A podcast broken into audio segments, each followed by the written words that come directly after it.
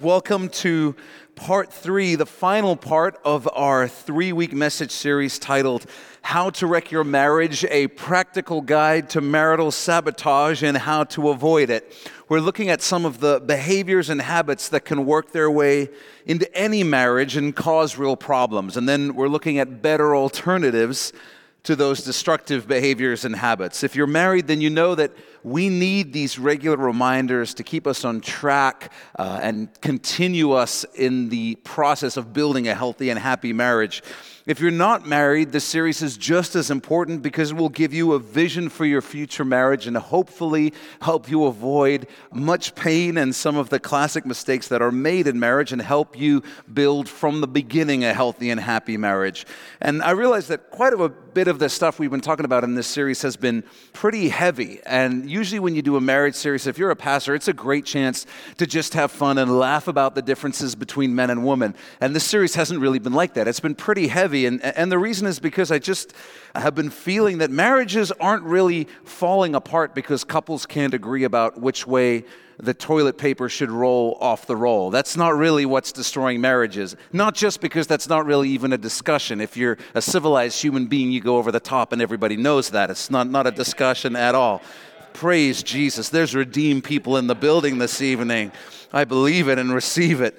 And so, while this makes for some, some heavy conversation topics, it's also hopefully illuminating and, and helpful. So, so let's jump in. The first one, you can write this down on your outlines. Marriage wrecking tip number seven in our series is refuse to change who you are. Refuse to change who you are. Listen, just because you're now sharing your life with another person, it doesn't mean you have to change. You, you need to be your authentic self. You do you. Just stay true to yourself. This is a hugely popular philosophy in Western culture. The idea that you need to be who you naturally are as much as possible. Not a new idea. However, there is a major major problem with this belief. There's a huge presupposition behind it. Presupposition is just a presupposed belief that is implied by this philosophy. What's the presupposition? This is the problem. The idea that you just need to be who you naturally are as much as possible presupposes that who you are naturally is great and doesn't need to change. That's the presupposition. And I hate to be the one to break this to you. But it's not true. It's not even close to true. You're not naturally great. Neither am I. And you do need to change. And so do I. The entire reason that Jesus came to the earth, died, and rose again is because we weren't good enough, right? That's the entire message of the gospel. We were not good enough to have a relationship with God, and we needed to be changed to become more like Jesus. And it's a process that we could not accomplish ourselves. Jesus didn't come down to say, Hey, just here to share a message and let you know you are so great just the way you are. Don't change a thing, baby. That wasn't what Jesus came to the earth to say. And from the moment you give your life to Jesus, if you're a Christian, you should know this. The moment you give your life to Jesus, a process starts that's called sanctification. Sanctification is the work the Holy Spirit does in your life toward what end? Changing you to become more like Jesus and less like who you naturally want to be because you and I are born sinful and we're naturally drawn towards sin. Sanctification is the complete opposite process. It's the process of us becoming more like Jesus. And it lasts for our entire Christian life on this earth, and it reaches its fulfillment in heaven when we are made, as the Bible says, like Him, like Jesus. So, the idea of us needing to change and being changed is central to the Christian life. It's completely antithetical to buy into the gospel that says you just need to be your natural self as much as possible. Where is that in the Bible? It's nowhere because it's not true. And one of the very best ways that God has chosen to accomplish the process of sanctification is through marriage. More than one marriage expert has wisely observed that the primary purpose of marriage is not our happiness, but rather our sanctification, the process of being made more like Jesus. And as we allow God to do his work in us, we become happier in our marriage. We become more satisfied in our marriage. So write that down. The primary purpose of marriage is sanctification. Just as the primary purpose of life is not happiness, the primary purpose of life is becoming more like Jesus and bringing him glory through our lives. That's what we're here to do. Nowhere in the Bible does it say the primary goal of life is your happiness, my happiness. And the reason is because becoming more like Jesus is the thing that will benefit us most for all eternity. It's the thing that will make us ultimately happiest for the greatest amount of time. Marriage is one of our greatest and most consistent opportunities to lay down our lives in service to someone else, just as Jesus modeled by laying down his life for us. Marriage is not about two awesome people getting together so that they can become awesome squared. Marriage is two sinners getting together to become more like Jesus together, often helping each other along that process, willingly or unwillingly. And if you don't believe that you need to change in your marriage, then you don't understand the Christian life. You don't get it. You don't get what's supposed to happen. You need to change. I need to change. Do you remember what we read last week from Ephesians? It said, Wives, submit to your own husbands as to the Lord. And then it said, Husbands, love your wives just as Christ also loved the church and gave himself for her. Do you realize that neither of those things come naturally to you or I? That's why he had to put them in the Bible. He wasn't like, I know you're already doing this, but you know, I'm just going to put it in here. I need to fill a few pages and lines. Wives, you do not naturally desire to submit to your husbands. Husbands, you do not naturally desire to lay down your life and your preferences for your wife.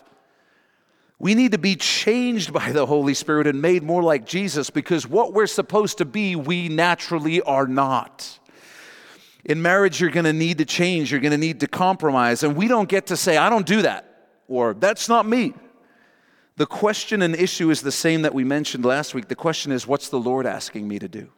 Not what do I want to do? What is the Lord asking me to do? Your authentic self and my authentic self is, is sinful. Completely, completely sinful. I don't want to be my authentic self because I know my authentic self. I'm fully aware of what my authentic self is. And I'm so grateful for the work that Jesus has done in my life to move me further away from my authentic self because I know who I really am and you know who you really are. And you don't want anybody in this room to know who you really are. You want them to know what Jesus has done in your life. And don't worry, the good news is that your marriage will give you endless opportunities to change and become more like Jesus. If you feel like you've missed an opportunity, don't worry, there'll be one on the drive home. I guarantee it. Marriage wrecking tip number eight write this down. Try to change your spouse. This is a great way to wreck your marriage. Try to change your spouse. You know, for a while, when we were living in the States, Charlene and I used to watch these shows where people flipped homes for huge profit. And the plot lines, you know, it's always the same. They find a house that has huge potential, but it was really in rough shape. And then they sort of get to work, they renovate the whole thing, and they produce an absolute gem of a home that would then sell for a significant profit. Or at least that's the plan, right? There are some people who get into marriages with the same mindset. They see someone with huge potential, but some rough areas, and they think, you know what, that's no big deal. Once we're married, I'll be able to renovate those rough areas, smooth them out, and I'll end up with a gem of a spouse. And everyone else will think, I can't believe I missed all the potential of him or all the potential of her. Now, let me speak first to, to those who are not currently married, and then I'll speak to those who currently are. If you're not currently married, let me be as clear as possible. If you don't love who someone is right now, you should never marry them hoping that they will change in the future. Because even though you think you do, you do not have that kind of power over anybody. If they can't change before you're married, when they're motivated, when they'd like to be married, when they're chasing a goal, there's very little chance they're going to change after they're married. Sometimes in those TV shows, the person who bought the home would find out that they had made a, a catastrophic mistake, and the damage to the home was actually far worse than they had first realized. And sometimes the issues related to the very foundation of the home, and no matter what, they were going to end up losing. When you marry someone who's not a believer, that's what you're doing. You're buying the house with the broken foundation. And maybe by some miracle, the foundation will be fixable. But sometimes all it means is that the whole house is going to end up being demolished because it's not repairable. When you marry a non believer with the belief that you'll simply win them to Jesus, you're making the assumption that you will be able to be the Holy Spirit in their life. They might have resisted the Holy Spirit up to now, but they haven't met you. You're more convincing than the Holy Spirit. And that's a dangerous assumption. And as a pastor, I, I, just can't tell you how painful it is to watch someone who genuinely loves Jesus make that mistake and then have to live out their marriage in the painful state of not being able to share the most important thing in their life with their spouse. It's, it's a tragedy, it's heartbreaking. And I always feel an obligation to share this when the subject comes up because, especially in Western culture, we're in a, an age of, of misinterpreted and misapplied grace in the church. If there's any way we can agree with someone or enable their sin, we do it because we think that grace is telling people that whatever they're doing is great and they should keep doing it. That's the age we're living in right now in general in the church. And I encounter a lot of believers, a shocking number of mature believers who've been serving the Lord for a long time, who don't think it's a big deal for a believer to date a non believer. They don't, don't think it's a big deal. Well, they were the only person who asked them out, or eh, it's not really that big of a deal. And I want to read to you from 2 Corinthians 6, where the Apostle Paul writes about this subject. And, and I just want to ask you if you're a believer and you believe that the Bible is the Word of God, as I read this, you discern if the Bible's being clear and emphatic on this issue or kind of vague and open to interpretation. You decide. We'll let the Word speak for itself. Paul says, Do not be unequally yoked together with unbelievers. For what fellowship has righteousness with lawlessness? And what communion has light with darkness? And what accord has Christ with Belial? That's another name for Satan. Or what part has a believer with an unbeliever? And what agreement has the temple of God with idols? For you are the temple of the living God. So, what do we think? Is that, is that clear or is that vague? It's crystal clear. Believers are not to marry non believers. There's no asterisk that says if they're a really great guy or if they're really close. There's no room for that. There's no room for that interpretation. Even if you think you'll be able to win them to Jesus, read the Old Testament missionary marriages didn't ever work for the Israelites, the people of God. All that ended up happening was that their faith was weakened, and within one generation, it was completely destroyed, and the whole land was covered with idolatry and people turning their backs on God. It never worked. The Old Testament has that story recorded again and again and again and again and again and again and again. But we come along and we decide, no, no, no, no, no, it's not that big of a deal. I know God is patient, but I wouldn't blame him if he's in heaven saying, like, are, are you kidding me? I recorded that story in the Old Testament like a hundred times in a row, telling them, don't marry non believers. Then they marry them, and it brings destruction and curses over and over again. And you guys are like, maybe I'll marry a non believer. Yeah, he's a good guy. I've met him. if us drive the Lord absolutely crazy if he wasn't infinitely patient and didn't already know that we were all going to do that. Now, if you are currently married, you need to recognize that none of us can change anybody else. Genuine change in anybody's life usually only happens two ways it's forced upon them or it's invited in.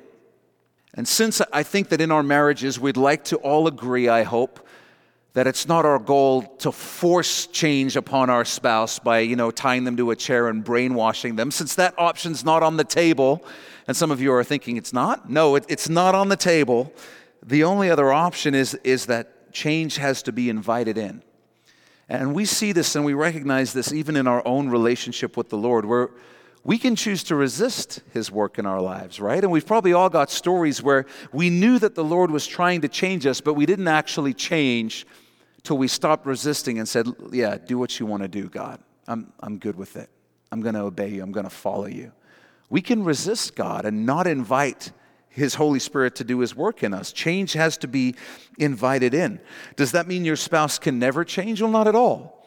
But it means that God has to be the one driving the change, and we can encourage that through prayer. And the great thing about prayer is that it changes what we ask for. Because we know that we can't pray, Lord, please help my spouse to always do the right thing, which is agree with me. We know that we can't pray that, right? So that might be what we really want, but we know we can't ask God to do that. And so we're forced to pray something better like, Lord, please help my spouse to live fully for you. Help them to do what's pleasing to you, what is right in your sight. And now, as we, we pray, we begin to change too, because we stop simply desiring that the things we want would happen and we start praying for the will of God in a situation. And that's a very, very different thing. Prayer changes us and it brings us into alignment with the will of God. That's why it's so powerful. But we got to remember that you and I are not God. We're not the Holy Spirit, and, and nothing good will come from us saying, Yeah, I don't need to change. I don't need to pray for my spouse. I'll just change them myself. What did Jesus tell us to pray? Did he tell us to pray, My will be done? How he said, Pray, thy will be done. Not for our will, but for the will of God. Psalm 18:30 says, As for God, his way is perfect. I love that. It's so simple. As for God, his way is perfect. What does that mean? Write this down. God's plan and will for your spouse is better, far better than your plan and will for your spouse. So pray for his will to be accomplished in the life of your spouse. I know that you and I think we know exactly how our spouse needs to change. We know exactly what needs to happen. But listen, as for God, His way is perfect. His will, His plan for your spouse is far better than yours, unbelievably. So pray for God's will to be accomplished in the life of your spouse. And as you do that, you'll find your own heart turning toward wanting the will of God to be accomplished in your life and just saying, God, whatever it looks like, just let your will be done in my spouse's life and in mine. Get, get us to that place. Write this down now. Marriage wrecking tip number nine. We'll take a turn for the even heavier now. Assume your marriage is affair proof. Assume your marriage is affair proof.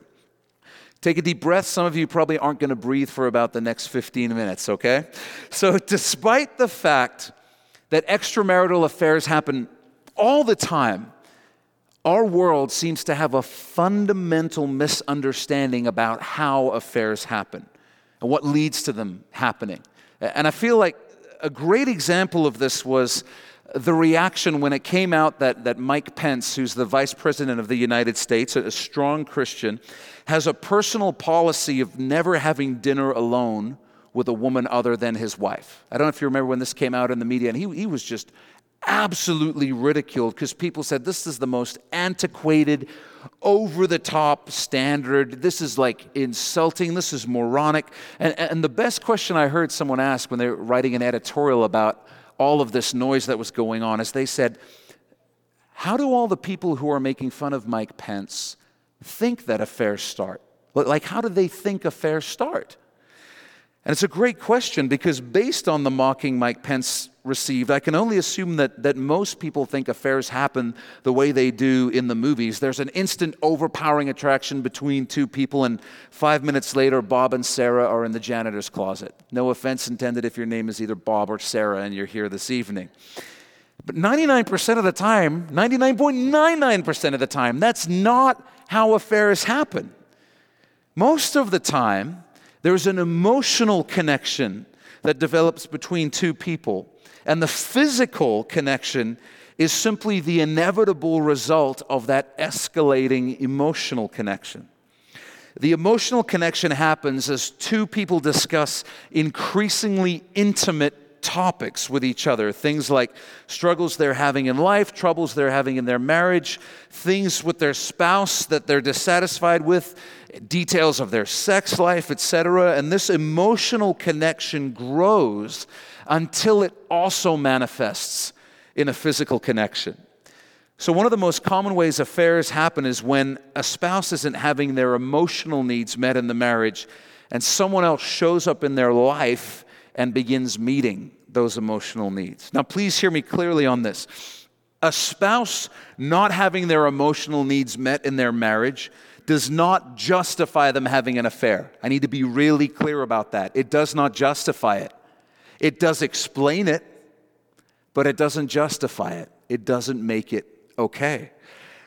What I want us to understand is that when we choose to not meet our spouse's emotional needs, we put them in a position of greater emotional vulnerability. And conversely, when, when we're not having our emotional needs met in our marriage and we stay silent about it, we need to realize that we are putting ourselves in a more vulnerable emotional state. Write this down and we'll talk about this some more. When I allow a member of the opposite sex other than my spouse to regularly meet an emotional need, I'm putting myself in danger. When I allow a member of the opposite sex other than my spouse to regularly meet an emotional need, I'm putting myself in danger. And you know, Satan loves to fill our mind with the prideful thought of, of come on, come on, nothing's going on. We're just talking. What's wrong with just talking? Read your Bible.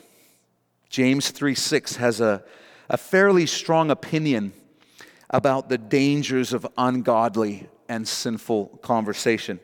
Again, let's just decide if this is being vague or being pretty serious here. James 3 6 says this when it comes to just talking it says, And the tongue is a fire, a world of iniquity. The tongue is so set among our members, so it's placed among the parts of our body, so that it defiles the whole body and sets on fire the course of nature and is set on fire by hell. That's what James says about our speech. It says, listen, where, where, the tongue is positioned in your body is such a place that if you use it for the wrong things, in dangerous ways, in ways that make you vulnerable, it will set your whole body on fire with the desire to sin. That's what it can do. We're never just talking when we put ourselves in dangerous situations. The Bible doesn't buy that excuse. Like practically every sin, that we get involved with. It comes down to the issue of pride. And, and we buy into the lie from Satan that we can somehow reach the point of spiritual maturity where we're no longer vulnerable to sin, right? So we've graduated somehow. We've achieved a spiritual status of maturity where, you know, we can now have conversations with members of the opposite sex. They might be too intimate or, or too dangerous for other believers, for younger, lesser, less mature believers but we're mature enough to handle it. We can just take the good from it, and it's going to have no effect on us. And that is a straight up lie. It's pride masquerading as maturity. And Proverbs 16 18 tells us pride goes before destruction, and a haughty spirit before a fall. It's pride. It's the oldest trick in the book that Satan does. You'll never fall for that. Come on, come on, you're above that.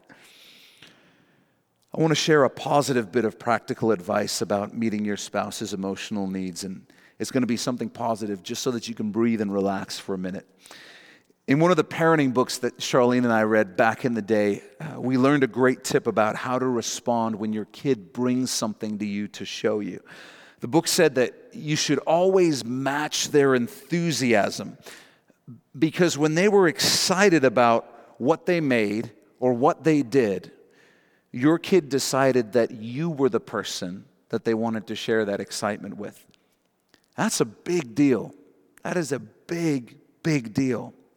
And you want to honor that because you want to be the person that your kid shares those things with, right? That's the relationship you want to have with your kids as they grow up. And the same is true in marriage. When your spouse shares something with you, however stupid or inconsequential it might be, you should match their enthusiasm because they decided that you were the person they wanted to share it with. And that's a big deal. And Charlene is great at this, and I'll give you two examples. I send stupid memes and, and pictures and articles to her on a regular basis, like instant messaging and stuff. And she laughs with me, or at least she pretends to, because it's not that hard to type ha ha and send it, send it back, you know? But she doesn't. She doesn't say, Why are you wasting your life? She doesn't do that. She just sends back, like, ha ha ha, that's so funny. And, and when I get home from, from CrossFit most days, she always asks me, How did it go today? And I walk her through the workout that she did. Now, she does not really care about CrossFit at all at all. She's pretending. And I know that. But you know what? I really appreciate that she's willing to pretend because I enjoy sharing it with her.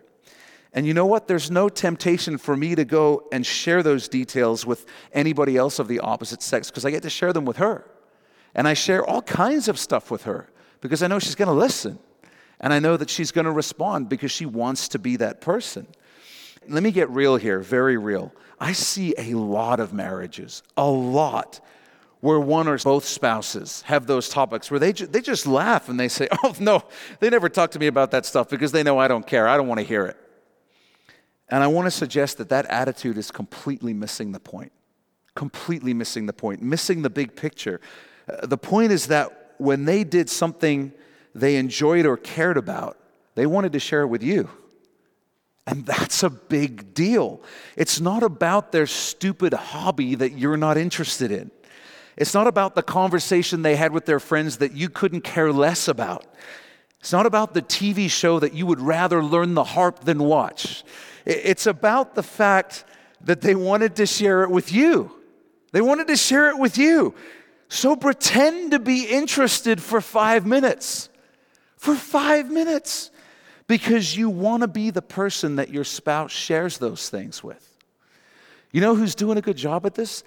The wife who goes and watches their husband play a sport that they couldn't care less about. And it's like, yay, score a goal puck touchdown. Go for it. That's great. They don't care at all about the game. But you know what? They, they care about the things their husband cares about and they want to be involved in their life. This is the husband who watches a stupid romantic comedy with their wife, even though it's borderline unbearable, not because they want to do it, but because their wife wants to share it with them. And these are things where we just roll our eyes and it's so easy to go, no, no, I'm not going to do that with you. Stupid. That's missing the point. You want to be the person that your spouse shares things with.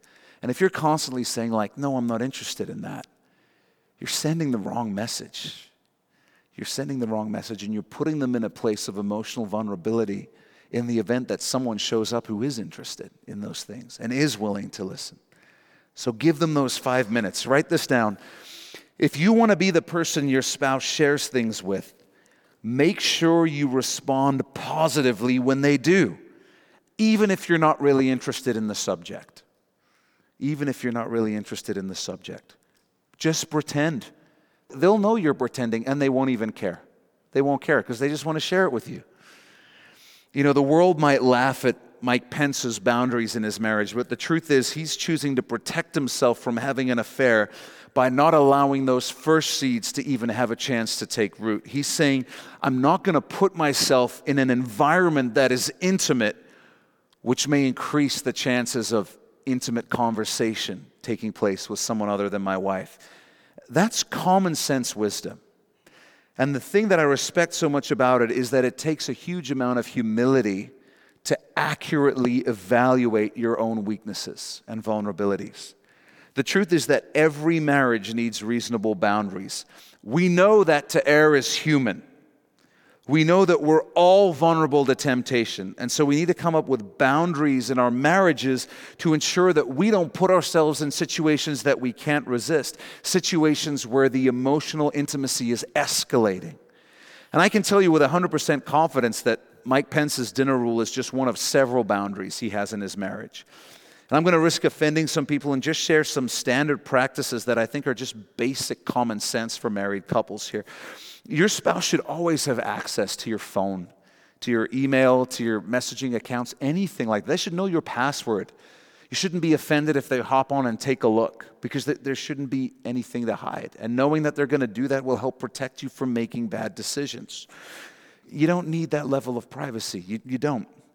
Spouses shouldn't be texting or messaging members of the opposite sex after a certain time of the day. There's just, a, there's just a connotation to the later in the evening you get, you know? Only bad things happen after a certain time, and only bad things should really be happening with your spouse. That's all I'm going to say about that. Now, spouses shouldn't be having casual conversation over the phone or, or text or messaging with members of the opposite sex. I'm not talking about being rude, like if, if someone from work texts you and being like, I can't talk because you know you might be trying to entrap me into a sexual affair. Don't, don't do that. But I'm just saying, don't get into conversations or have relationships with members of the opposite sex where they text you or, or want to just say, How was your day? Or what's, what's going on with you? What's happening? Because those things, as innocent as they seem, here's what they mean that person was thinking about you and just wanted to know how your day was going. And that's a level of, of intimacy and care that we're really only supposed to be sharing with our spouse. It's, it's not right. If one spouse is not comfortable with a situation, the other spouse should respect their wishes. I mean, now this is assuming the other spouse is reasonable and not a crazy person. Those are other issues. What I mean is something like me saying to Charlene, hey, babe, you know, I'm going to go out and uh, just give like a tennis lesson to Stephanie from my gym this Friday, and then we'll probably go out for coffee afterwards. And Charlene says, you know, I, am not really comfortable with that. There, there's a lot of other places she could get a tennis lesson. And isn't the, the coffee thing kind of like a, a date? And I should be respectful of her feelings in a situation like that and not just say, whatever, you're imagining things. She's, she's not. She's right. And the issue of boundaries really connects to the biblical admonition of 1 Corinthians 7 4. It tells us this, it should be on your outlines. The wife does not have authority over her own body, but the husband does. And likewise, the husband does not have authority over his own body, but the wife does. You can do a whole sermon on this, but according to the Bible, according to God, okay? So this is not a style of marriage. This is not a model. If you're a Christian, this is the model. This is how it is to be. According to God, spouses belong to each other. They have ownership of each other. And so the whole idea of I'm just going to do what I want, even if my spouse doesn't like it, it doesn't work with the Bible. You have to reject the authority of God and the authority of the Bible in order to embrace that philosophy in your marriage. You can't do it if you're really following Jesus. If you don't have any boundaries in your marriage, I encourage you to have some conversations and establish some. Remember what we talked about earlier in this series. Expectations need to be articulated and they need to be defined. They need to be defined. Couples need to be on the same page regarding what is and is not acceptable, or else you'll only discover that you should have had boundaries when the situation arises and it's too late. You know, peacetime is the best time to strengthen your defenses. Because if you don't have adequate defenses in place when the attack comes, it might already be too late. It's foolishness to say we don't need boundaries. We have a strong marriage. Right now, Right now, it's the perfect time to establish boundaries and strengthen your defense. Write this down. A healthy marriage needs to have healthy, defined boundaries. Healthy, defined boundaries. Don't think you can rely on common sense. When it comes to temptation and sin, our common sense will fly out the window in a heartbeat. You know, pride is Satan's favorite tactic. It's the sin that got him thrown out of heaven, and he's kind of a pro at using it. And so, what Satan will whisper in your ear, again, is just, come on, come on, you don't need boundaries. Your faith is rock solid. You're not, you're not a child who needs rules. You'd never have an affair. And if Satan can get you to buy into that whole I'd never do that line of thinking, he's off to a great start. He's off to a great start. He's practically got you. In Proverbs 6, Solomon is writing to his son about the dangers of getting into an affair, and he writes this He says, Can a man take fire to his bosom, to his chest, and his clothes not be burned? Can one walk on hot coals and his feet not be seared? So Satan plays to our pride, and he says, Sure, you can. Sure, you can. You just need a little warmth, a little attention, a sympathetic ear to listen to you.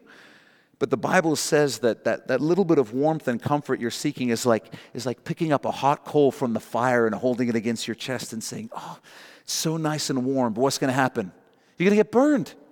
You're going to get burned.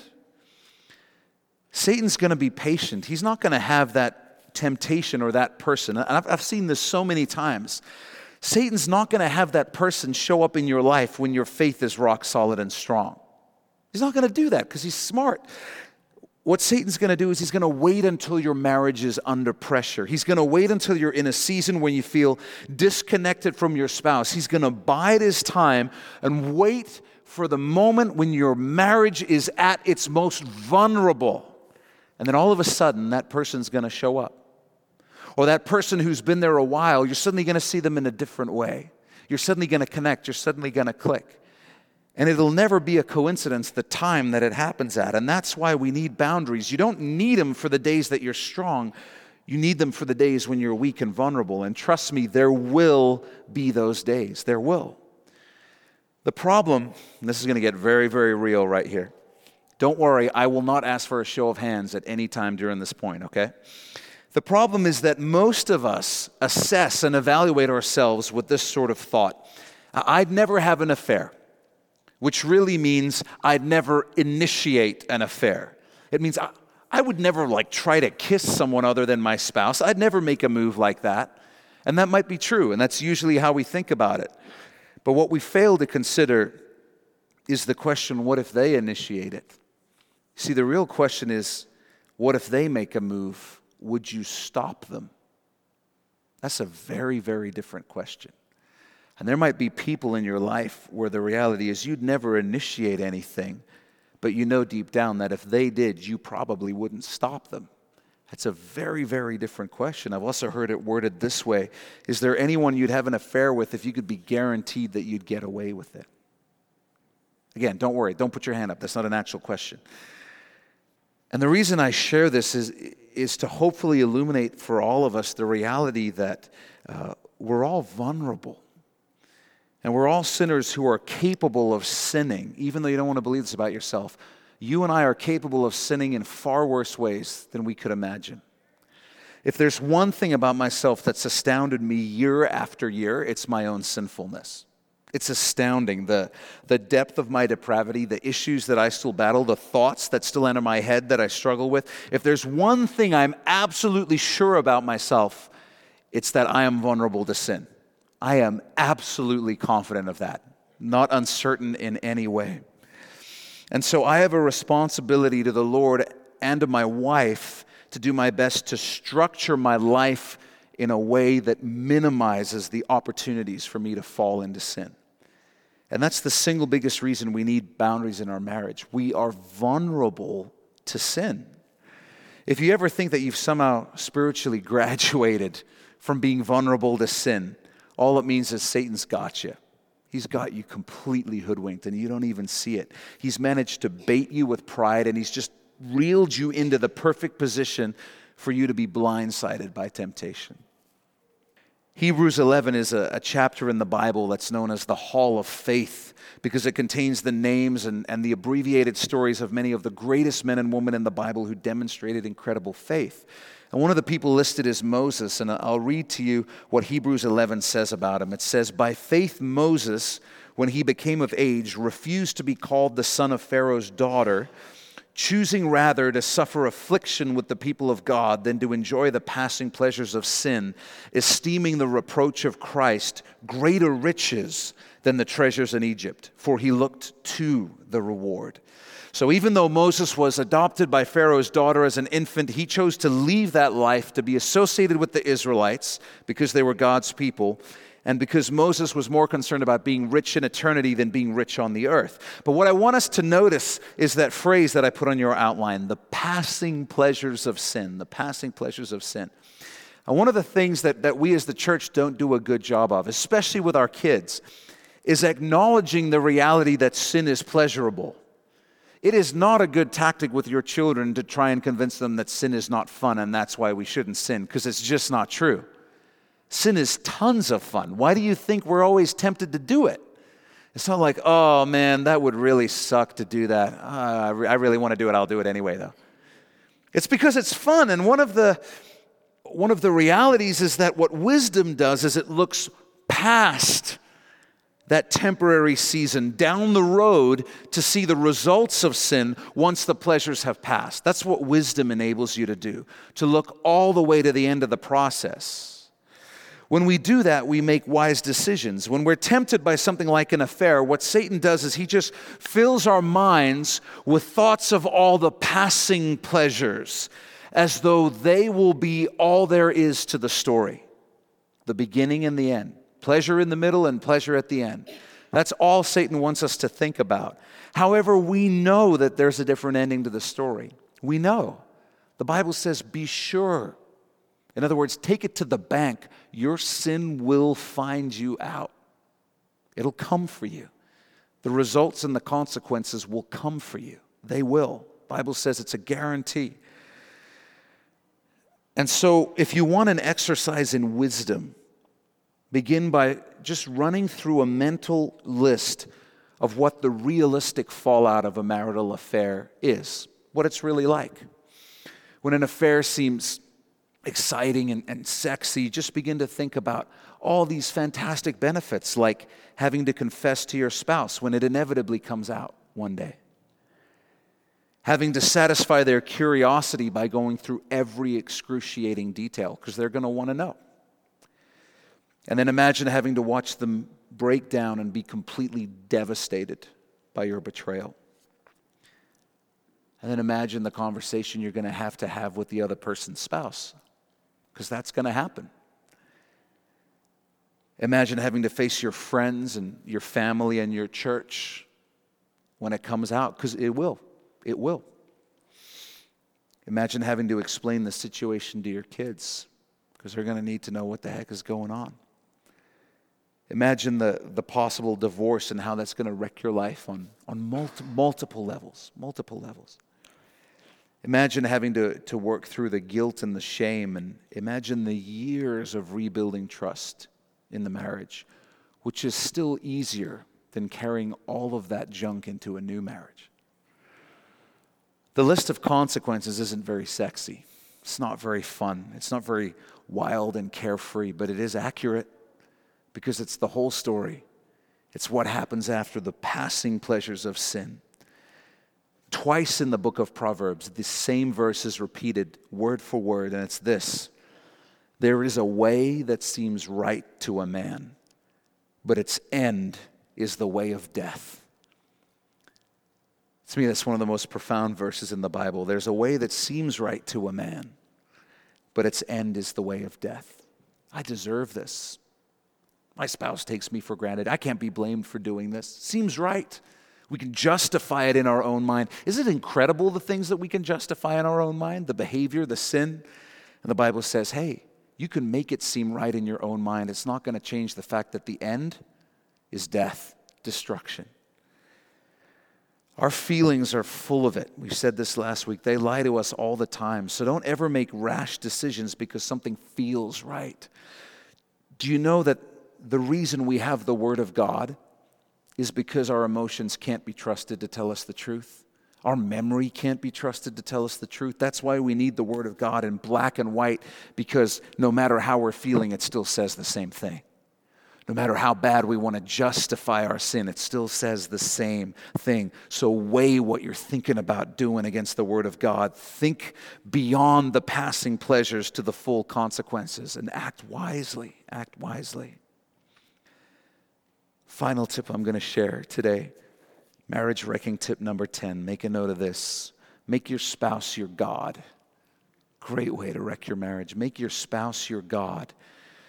Just expect that your spouse is going to give you purpose and meaning. Expect your, your spouse to calm every nervous thought and bit of anxiety that you have. Expect your spouse to give you all the self esteem you need. Expect your spouse to be a sufficient source of joy and happiness.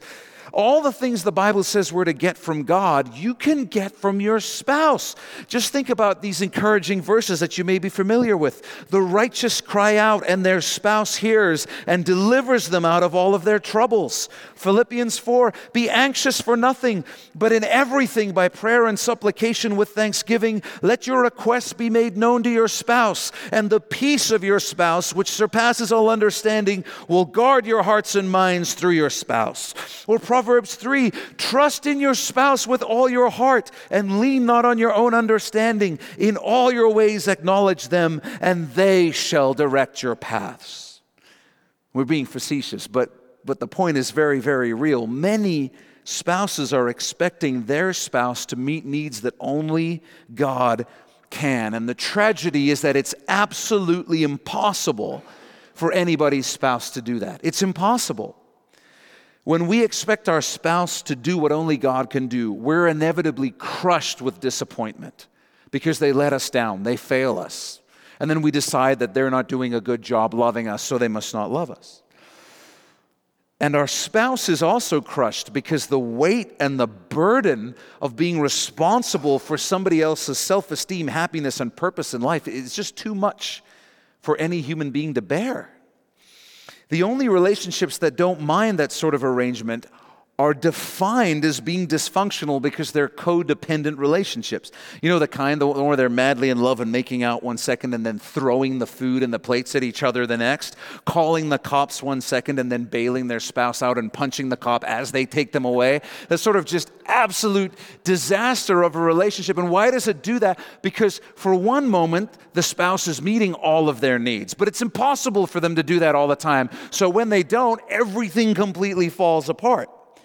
Now, I'm assuming that we don't want to be in a dysfunctional, codependent train wreck of a marriage. And so we need to understand that we can't place our spouse in the position of God and ask them to do what only God can and meet needs that only God can. And while every spouse obviously should endeavor to bless their spouse as much as possible, it is not your spouse's job to be exclusively responsible for your happiness for your self esteem, for your inner peace, for your joy, for your sense of purpose and meaning. Those verses actually go like this The righteous cry out, and the Lord hears and delivers them out of all their troubles. Be anxious for nothing, but in everything, by prayer and supplication with thanksgiving, let your requests be made known to God. And the peace of God, which surpasses all understanding, will guard your hearts and minds through Christ Jesus. Trust in the Lord with all your heart and lean not on your own understanding. In all your ways, acknowledge Him, and He shall direct your paths. Don't make your spouse your God. You're going to be disappointed, and you're going to crush them as well under the weight of that expectation. In God's toolbox of sanctification, marriage is one of the most powerful tools. It's meant to change us, it's meant to shape us, it's meant to make us more like Jesus. Marriage also gives us a practical way to show our love and devotion to Jesus. But Jesus is easy to love. My spouse isn't. Newsflash, neither are you. Neither are you. And he loves you anyway. He loves you anyway. And what he said is if you love me, love your spouse. Love your spouse the way that I love you. Jesus is saying to us, Show me that you get it. Show me that you understand that I love you even though you don't deserve it. Show me that you get that by loving your spouse that way. Show me that you understand. So let's make it our goal to love our spouses well because God knows He's loved us well. He's loved us well. Let's welcome His work in our lives, even when He does it through our marriage. And let's pray for His will rather than our will to be accomplished in the life of our spouse. And let's show our care for our marriages by establishing wise boundaries that will protect us from external dangers and vulnerabilities. And let's, let's be humble enough to acknowledge that we are vulnerable, that we need those boundaries. And let's make sure that we never replace the Lord with our spouse, expecting our spouse to do what only the Lord can. Now, perhaps as we've shared this the Holy Spirit has been highlighting one of those issues I just mentioned. And you know that He really wants you to hear and respond to that one issue. If that's what's going on, would you just welcome his work in your life tonight, tomorrow, and, and going forward? And I'm going to say this as well. It's not, it's not in my notes, but, but if you're a believer, I, I don't know where you are, but for me, there's nothing more serious for me than when I know that God is telling me to do something because the fear of the Lord kicks in and I'm scared to not do it.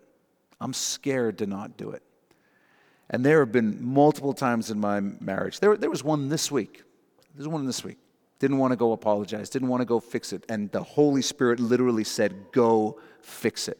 And I stood still and I argued with the Holy Spirit for at least 60 seconds. He didn't change his mind, surprisingly. And I went and, and I fixed it.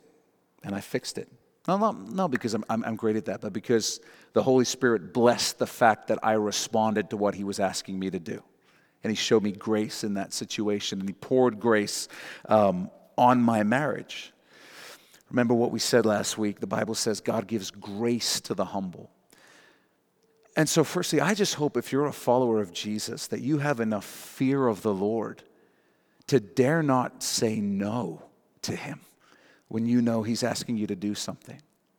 Because if you're in that place, you, you don't need to be evaluating your marriage. You need to be evaluating whether or not you're a follower of Jesus. It's a very different question. It's a very serious question. But God forbid any of us be in the place where we know that God is asking us to do something and we're just saying no. Fear God. Fear God. Don't play around. Fear God. It's a serious, serious thing and to encourage you in that area. It says he gives grace to the humble. And when you humble yourself and you say, God, I will do what you're asking me to do, even when you don't want to do it, that's irrelevant whether you want to do it or not. When you do it, when you humble yourself before God, God says, I'm going to pour grace on this situation. Take a step forward in obedience to God and see what happens. See what he does. See how he blesses it. Everything the Lord desires for us, everything he desires to do in us is for our good. There's nothing that God will ever ask you to do that is not for your ultimate good. So, welcome His work in your life. Welcome His work in your marriage. It, it's for your own good. Let's pray. Would you bow your head and close your eyes? Uh, Father, thank you so much for your word. And, and thank you that you haven't just told us, hey, listen, I invented marriage. It's going to do some good stuff. Good luck with that. Thank you that you spoke to us through your word and have given us a model in your Son Jesus of what it means to love sacrificially, to love in humility, and, and to genuinely serve others. And so, Holy Spirit, we want to just welcome your work in our lives. And I, I, pray that if there is any among us that needs to respond to you in a specific area, that you would make it clear and that we would have the wisdom, the humility, but also the fear of God enough to dare not say no to you to recognize that if you're asking us to do something, it's the very best thing that we could do. It's the thing that's going to benefit us the most, even though it may require humility. God, help us to do it. Help us to trust and believe what we know is true that you care about our marriages and you want good for us. You want what is best for us. You want to bless our marriages. So help us to welcome your work in our lives and in our marriages, Jesus. Just speak to us, God. Well, thanks for taking this time to listen and be in the Word of God with us. If you've never given your life to Jesus, then you need to go to our website, mynewhope.ca, right now. When you get there, you'll see a graphic on our homepage that says the gospel. Click on that and you'll be able to watch a short video where we share the best news you'll ever hear in your life. It's more important than whatever else you're doing right now. So stop whatever else you're doing, go to mynewhope.ca and click on the gospel. If God has blessed you through this message, we'd love to hear about it. Shoot us an email at info at mynewhope.ca and let us know how God has impacted your life through His Word. If you're in the greater Vancouver area, I want to invite you personally to come and be a part of New Hope Church. We believe God is doing something real special as we grow together in our faith and love for Jesus, and we would love you to be a part of it. And finally, if you'd like to support the Bible teaching ministry of New Hope through financial giving, you can also do that through our website. Just go to mynewhope.ca slash give. Thanks again for listening. Thanks for being in the Word of God with us. And always remember, God is with you.